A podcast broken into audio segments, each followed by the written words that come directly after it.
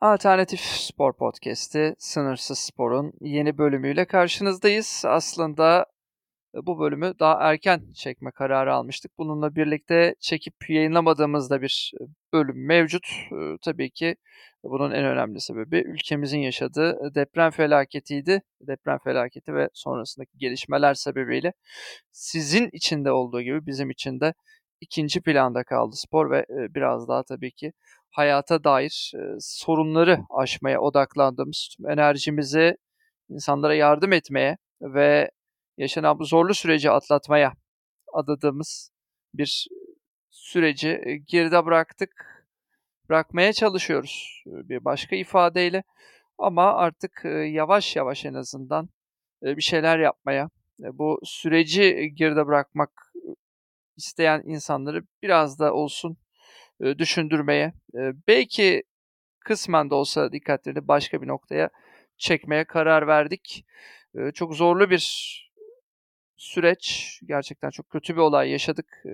Türkiye tarihinin en zorlu süreçlerinden, en büyük felaketlerinden birisi geride kaldı. Dileriz bundan sonraki süreçlerde buna benzer olaylar yaşamayız ve gerekli dersleri çıkartırız diyerek sözü sana bırakayım.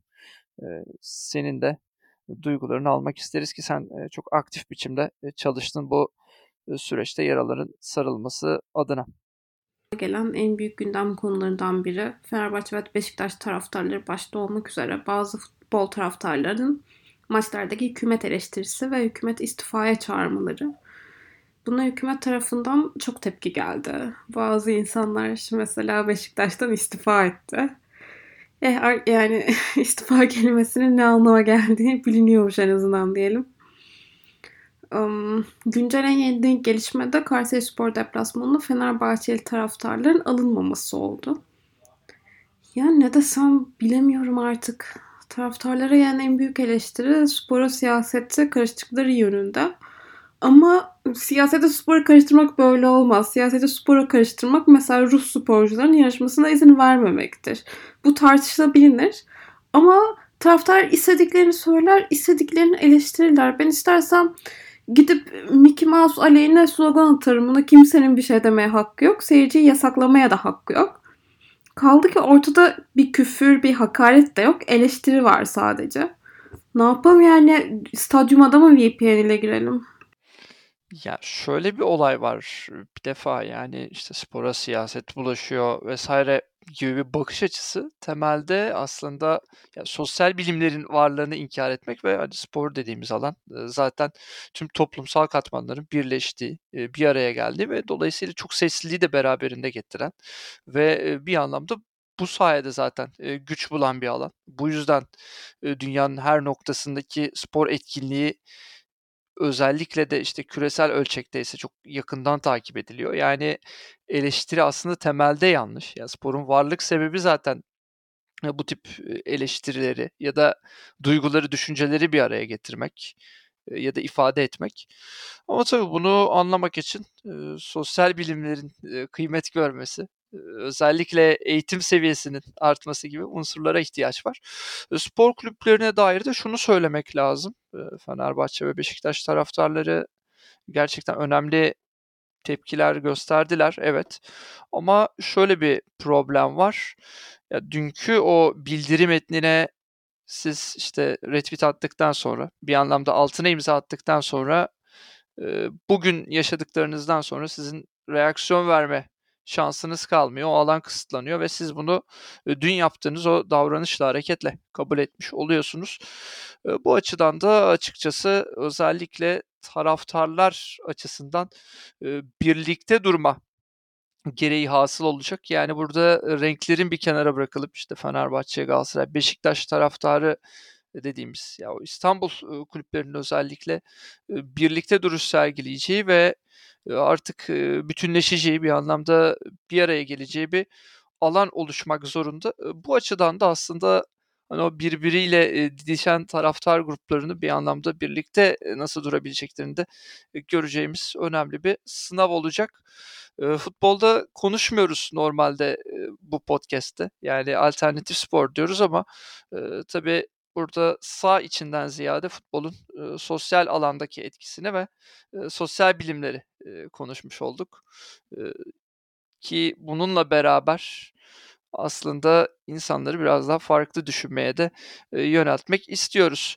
Bu şekilde bir girizgah yapalım ve deprem meselesiyle dilersen biraz daha devam edelim. Çünkü gerçekten çok önemli destekler aldık. Yani yapılan çok önemli kampanyalar var dünyanın dört bir yanında. Gerçekten destek olmak için pek çok ülke, pek çok spor organizasyonu bir araya geldi. İşte Yunanistan Ligi'nde basketbolda atılan sayı başına belli para birimi üzerinden bir bağış yapıldı. Hollanda'da bilet gelirleri Türkiye'ye bağışlandı gibi gibi. La Liga'da yine dikkat çeken pek çok destek etkinliği oldu. Sen onları daha yakından da takip edebilmişsindir. Eurolig'in yine en azından mesaj boyutunda belli başlı çabaları oldu. Ben bu şekilde kısaca bir girizgah yapayım ve sözü sana bırakayım. Evet Azvel de mesela Anadolu Efes maçından elde edilen geliri depremzedelere bağışladı. Bunun dışında mesela şu anda güncel olarak Eurohoops'un bir açık arttırma etkinliği var.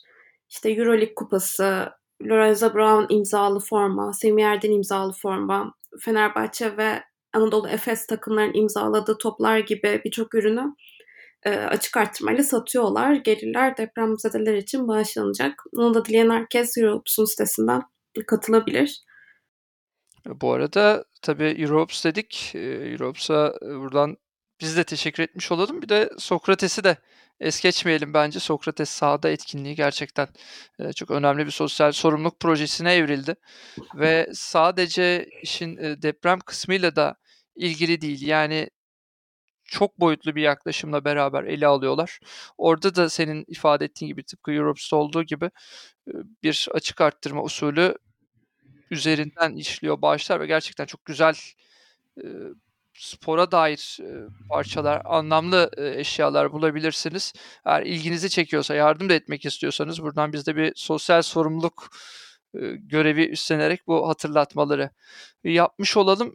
Böyle bir girizgah yaptık. Çok tatlı başlamadık belki bu hafta programı ama dediğimiz gibi ülke gündemi bu şekilde ve biz biraz daha bunu özetlemeye, kısaca size aktarmaya, kendi penceremizden de bakmaya çalıştık. İşin spor kısmına dönecek olursak dilersen basketbolla başlayalım. Euroleague ve milli maç haftasıydı. Euroleague yorumlarını duymak isteriz. Sen Euroleague'i en yakından takip eden insansın. İkimiz arasında sen daha yakından takip ediyorsun. Daha çok maçlara gidiyorsun. O yüzden senin bu haftaki yorumlarını da almış olalım. 2'de 2 ile nihayet bir Euroleague haftasını geçmeyi de başardık. Bunu da bir not olarak verelim. Evet spora veya herhangi başka bir şeye odaklanmak çok kolay değil bu süreçte. Biz de uzun süre pek takip edemedik. Um, takımlarımız en son ne zaman 2'de 2 yapmıştı? Çok hatırlayamadım şimdi. Um, bu hafta Fenerbahçe Beko zorlu bir partizan deplasmanındaydı ki ligdeki en zor, en zor deplasmanlardan biri bence kesinlikle. Galibiyetle döndüler ve o 2-3 hafta önceki Olympiakos, farklı Olympiakos mağlubiyetinden sonra özellikle moral motivasyon olarak çok iyi oldu bu galibiyet.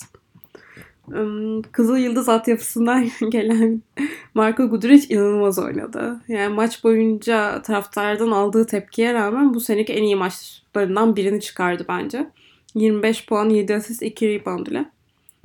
Ya umarım sadece Partizan maçı üzerinde kalmaz bu. Ya da böyle oynayacaksa playofflarda da Partizan ile eşleşelim.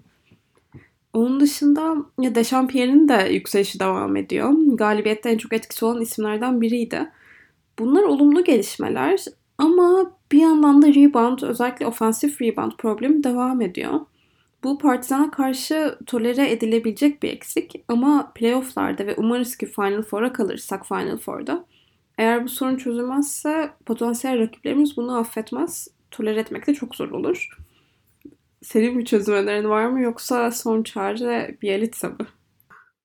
Yani buna şöyle bir çözüm önerisi sunulabilir sadece. Daha iyi saha içi yerleşim, daha iyi spacing, belki biraz daha rakipleri dış şuta itmek olabilir ama bunu yapmak için de takımın gerçekten bir birliktelik göstermesi ve bir arada oynamayı gerçekten benimsemesi lazım ki Fenerbahçe Beko'da bu çok kolay değil. Ve bunun en önemli sebeplerinden biri hala takviyelerin devam ediyor olması. Tyler Dorsey geldi örneğin. Yani hala eklemeler devam ediyor. Belki bir uzun takviyesi konuşuluyor. Yani o yüzden çok kolay değil. Ama Fenerbahçe Beko için şunu söyleyebiliriz. Doğru yolda ilerliyorlar. Anadolu Efes'e de bence değinmekte fayda var. Anadolu Efes'te de Vasilya için sakatlı bir hayli konuşuldu hafta boyunca. Onlar da zorlu bir Azvel deplasmanından galibiyetle döndüler ki Azvel evinde senin de bildiğin üzere fena maçlar çıkarmıyor son dönemde. Ama oradan e, kıymetli bir galibiyet aldılar. Efes de playoff rotasına girdi. E, Efes şimdi kendi önünde yer alan ekiplerden bir düşüş bekleyecek. Orada Partizan çok iyi gidiyor senin de vurguladığın üzere. Partizan'dan o düşüş gelecek mi bilmiyoruz. Valencia'nın ben bir düşüş yaşayabileceğini düşünüyorum. Anadolu Efes'in de playoff yolunda ilerlediğini söylemek mümkün. Ben umutluyum Anadolu Efes'te de düzelmeler var. İşler yavaş yavaş yoluna giriyor. En azından için savunma kısmında bir kıpırdanma var. Tabii Larkin ve Vasilya Misic nasıl katkı verebilecekler, ne kadar sağlıklı kalacaklar. Bunlar kritik sorular olacak Anadolu Efes için ama umutlu bakmakta fayda var. Basketbol kısmını bir de milli takımla devam ettirelim dilersen. Euroligi derleyip toparladık. yani Türkiye-Letonya maçı vardı. İki takım da çok eksikti ve Letonya kazandı. Zaten Türkiye'nin yani Larkin'in olmaması, Ergin Ataman'ın takımın başında bulunmayı tercih etmemesi gibi sebepler zaten aslında milli takımın içinde bulunduğu durumu çok net şekilde özetleyen ve gösteren gelişmeler oldu. Letonya bence kadro kalitesi olarak ve form durumu olarak biraz daha yukarıda oyunculara sahipti. Bu öyle dersin FIBA penceresinde yok gerçekten öyle. Yani bu FIBA penceresinde yani pota altı için e, Letonya'nın daha ağır bastığını düşünüyordum ve öyle de oldu. Yani 3 uzunla birlikte Letonya pota altını domine etti. Zaten oyun kurucu katkısı kısıtlıydı Türkiye'nin. Doğuş Özdemiroğlu dışında oyun kurucu pozisyonunu domine edebilecek, o sorumlu olabilecek bir isim yoktu. Pota altında da üstünlük kuramayınca Letonya maçı bir ayları atlattı ki Letonya'nın da ekstra katkı aldığı oyuncular oldu. Letonya için de mesela kısa rotasyonu sorunluydu. Bir hayli soru işareti barındırıyordu. Letonya orada ekstra katkı alarak aslında maçı kolayladı. Türkiye maça ortak olma şansı yakaladı son bölümde ama yani bir noktada eğer sizin oyuncularınızın birlikte oynama pratiği yoksa Letonya burada bir adım öndeydi. O maçı çevirmeniz kolay olmuyor ve Letonya buradan istediğini alan taraf oldu. Şimdi senin yorumunu alalım. Ben yorumladım sıra sende. Ya bu hafta Anadolu Efes ile alakalı en büyük tartışma konusu senin de dediğin gibi Ergin Ataman'ın Dünya Kupası elemelerinde milli takımın başında olmak yerine Anadolu Efes'in Azvel deplasmanına gitmeyi tercih etmesi oldu. Ya daha doğrusu hani kulüplerde ne konuşuluyor bilmiyoruz. Yani bu onun tercihi miydi yoksa hani bir zorunluluk muydu? Bunu bilmiyoruz. Yani bir tarafta Dünya Kupası'na kalmak için mucizeye ihtiyaç duyan bir milli takım. Diğer tarafta da playoff sınırında olan bir Anadolu Efes var. Kolay bir karar olmadığını da anlıyorum. Ama yani her şartta milli takıma öncelik verilmeli miydi? Ee, bundan emin değilim. Ya sen ne düşünüyorsun bu konuda? Ya benim bakış açım şu. Eğer milli takımın antrenörüyseniz hangi kulübün başında olursanız olun. Yani isterseniz Euroleague finaline çıkın. Benim bakış açım milli takımda olmanız yönünde.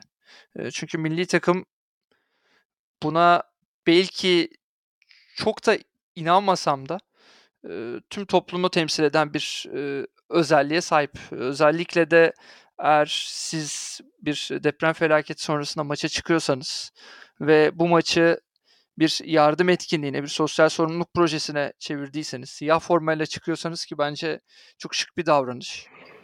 Eğer siz bunlara dikkat ediyorsanız, eğer böyle bir planlama yaptıysanız mutlaka antrenör olarak e, sizin de milli takımın başında olmanız gerekiyor. Anadolu Efes'i e, yönetecek başka bir koç, yardımcı koç elbet bulunur.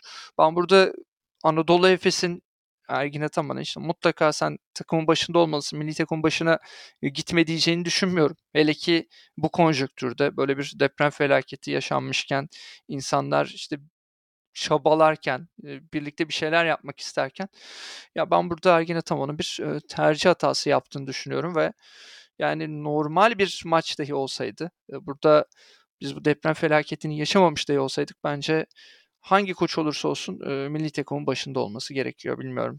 Ben böyle düşünüyorum. Bence sen de bana yakın düşünüyorsun bu hususta. Evet ben de dediklerine yüzde yüz hak veriyorum. Ya deprem felaketi bir yana zaten bu durumda bence de kesinlikle milli takımın yanında olmalıydı o ayrı. Ama böyle bir durum olmasa bile bence de milli takıma öncelik verilmesi gerekiyor. Özellikle ülkedeki basketbol kültürünü geliştirmeye çalışıyorsak. Ya bir de şöyle bir şey var. Hani buna katılmayabiliriz. Ben buna belki şahsen katılmıyorum ama yani ne olursa olsun bir e, toplumu tamamını temsil eden bir takımdan söz ediyoruz. Yani Anadolu Efes, Fenerbahçe, Beko bunlar elbette ki büyük camialar, büyük kulüpler ama bunlar toplumu sadece belli bir kesimine e, kapsayan, belli bir kesimiyle bir aidiyet ilişkisi kuran kulüpler eğer işte final görmediyse şampiyonluk maçına çıkmıyorsa vesaire. O milli takım e, bu noktada çok daha farklı bir anlam ifade ediyor. Yani yanlış tercihti dileriz. Yaptığı son yanlış tercih olur Ergin Ataman bu hususta ve bundan sonraki süreçte daha doğru tercihler görebiliriz kendisinden. Biraz ana akım üzerinden gittik bugün. Futbol konuştuk, basketbol konuştuk. Dilersen yavaş yavaş özümüze dönelim ve Alp Disiplini Dünya Şampiyonası'nı senden dinleyelim. Alp Disiplini Dünya Şampiyonası'nı bizim için kısaca bir değerlendir, bize kısa bir özet geç. Evet, geçtiğimiz 2-3 hafta boyunca Alp Disiplin Dünya Şampiyonası vardı. Turnuva kombine yarışlarıyla başladı ve turnuvanın belki de en tartışmalı konusu kombine yarışları oldu. Çünkü birçok hız disiplincisi kombinenin süper dev slalom ayağında yarışıp slalom ayağında yarışa başlamamayı tercih etti. Yani süper dev ve e, antrenman olarak kullandılar.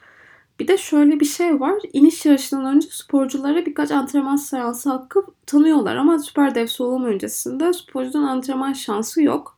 Özellikle erkeklerin parkuru ilk defa bir dünya şampiyonasında kullanıldı. O yüzden sporcuların da çok aşina olduğu bir parkur değildi. Bu sebeple de işte bazı sporcular kombinenin süper dev ayağını antrenman olarak kullanmayı tercih etti. Mesela erkeklerde Vincent Kirchmeier, Alexandra Motkil de Süper Dev'i ilk onda bitirmelerine rağmen slalomda yarışmadılar.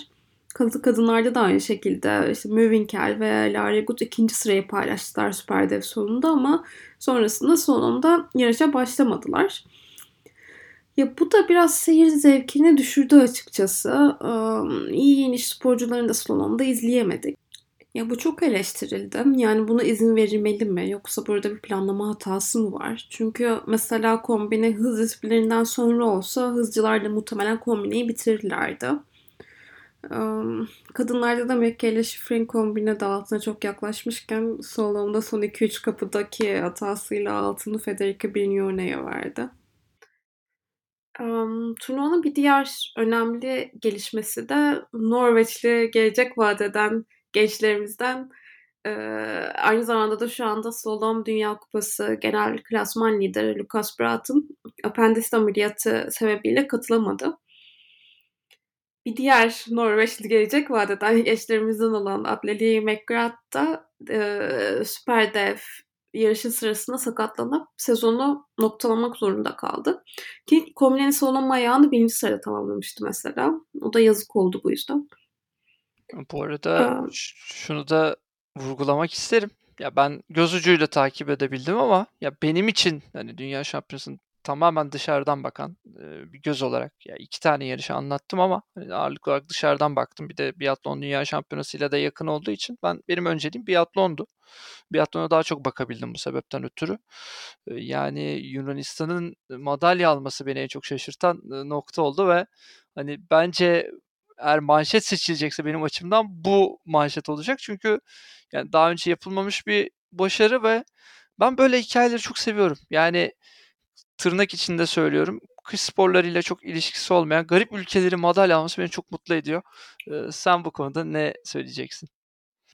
Evet AJ Eggins hepimizi şaşırttı slalomda ikinci olarak. Formunu devam ettiriyor bu arada Dünya Kupası'nda. Yani tek seferlik bir çıkış değildi. Yunanistan'da doğan ama hayatının büyük bir kısmını ABD'de geçirmiş bir sporcu. Ya ona da sezon başında sorsanız kendini bu noktada görür müydü diye kesinlikle o da tahmin etmezdi bence. Ama sana katılıyorum. Kış sporunun çok popüler olmadığı ülkelerden böyle başarılar görmek sevindirici.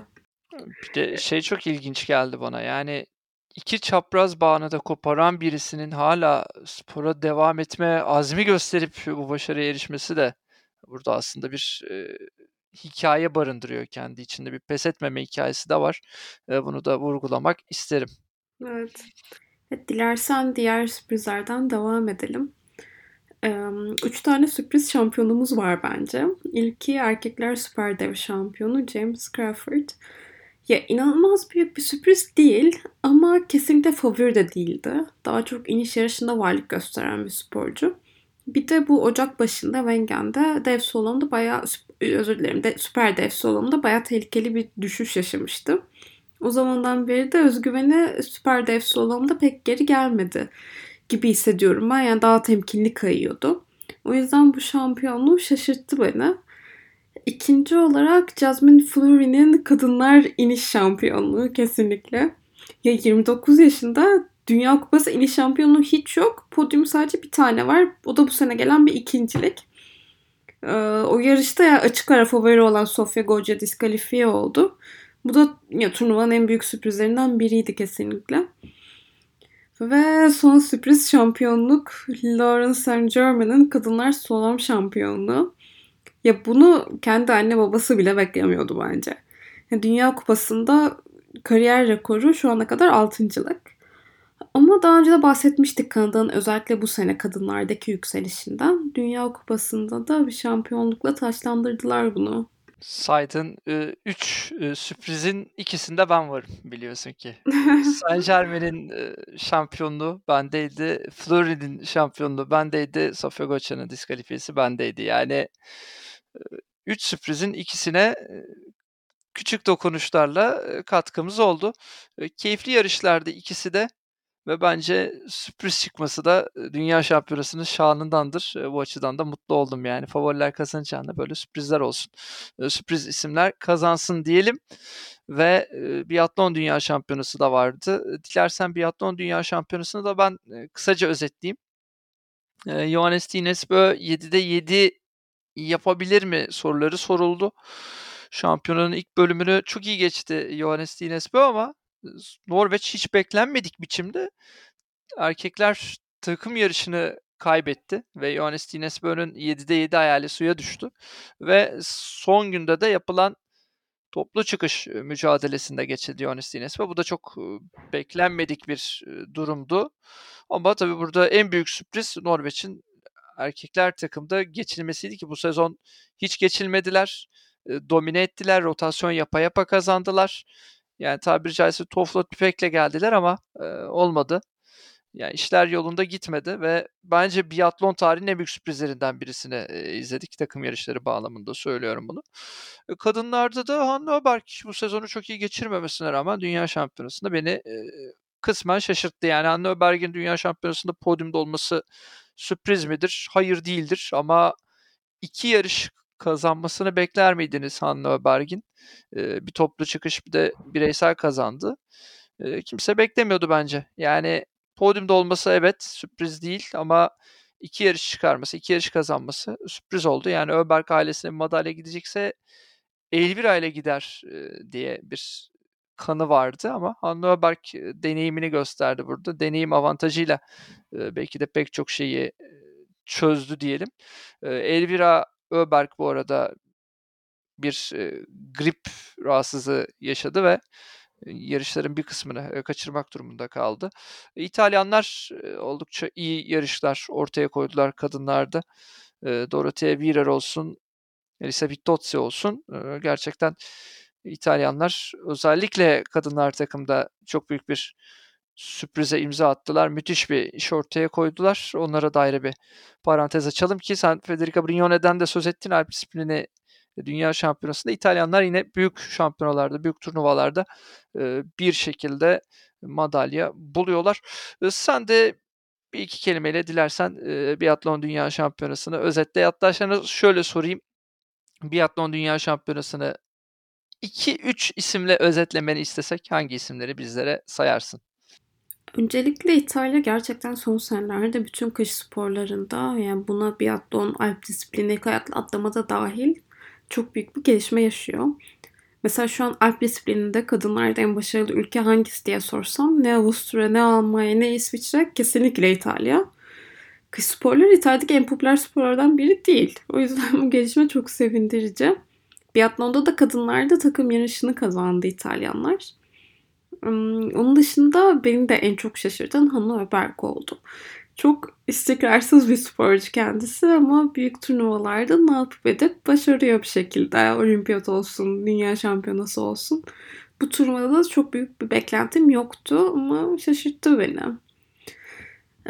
Johannes Kinesbö'den 7 altın bekleyenlerden biri de bendim. Olmadı ama olsun. Neyse üzülme Yohannes'cim yani sen e, en azından madalyaları toparladın.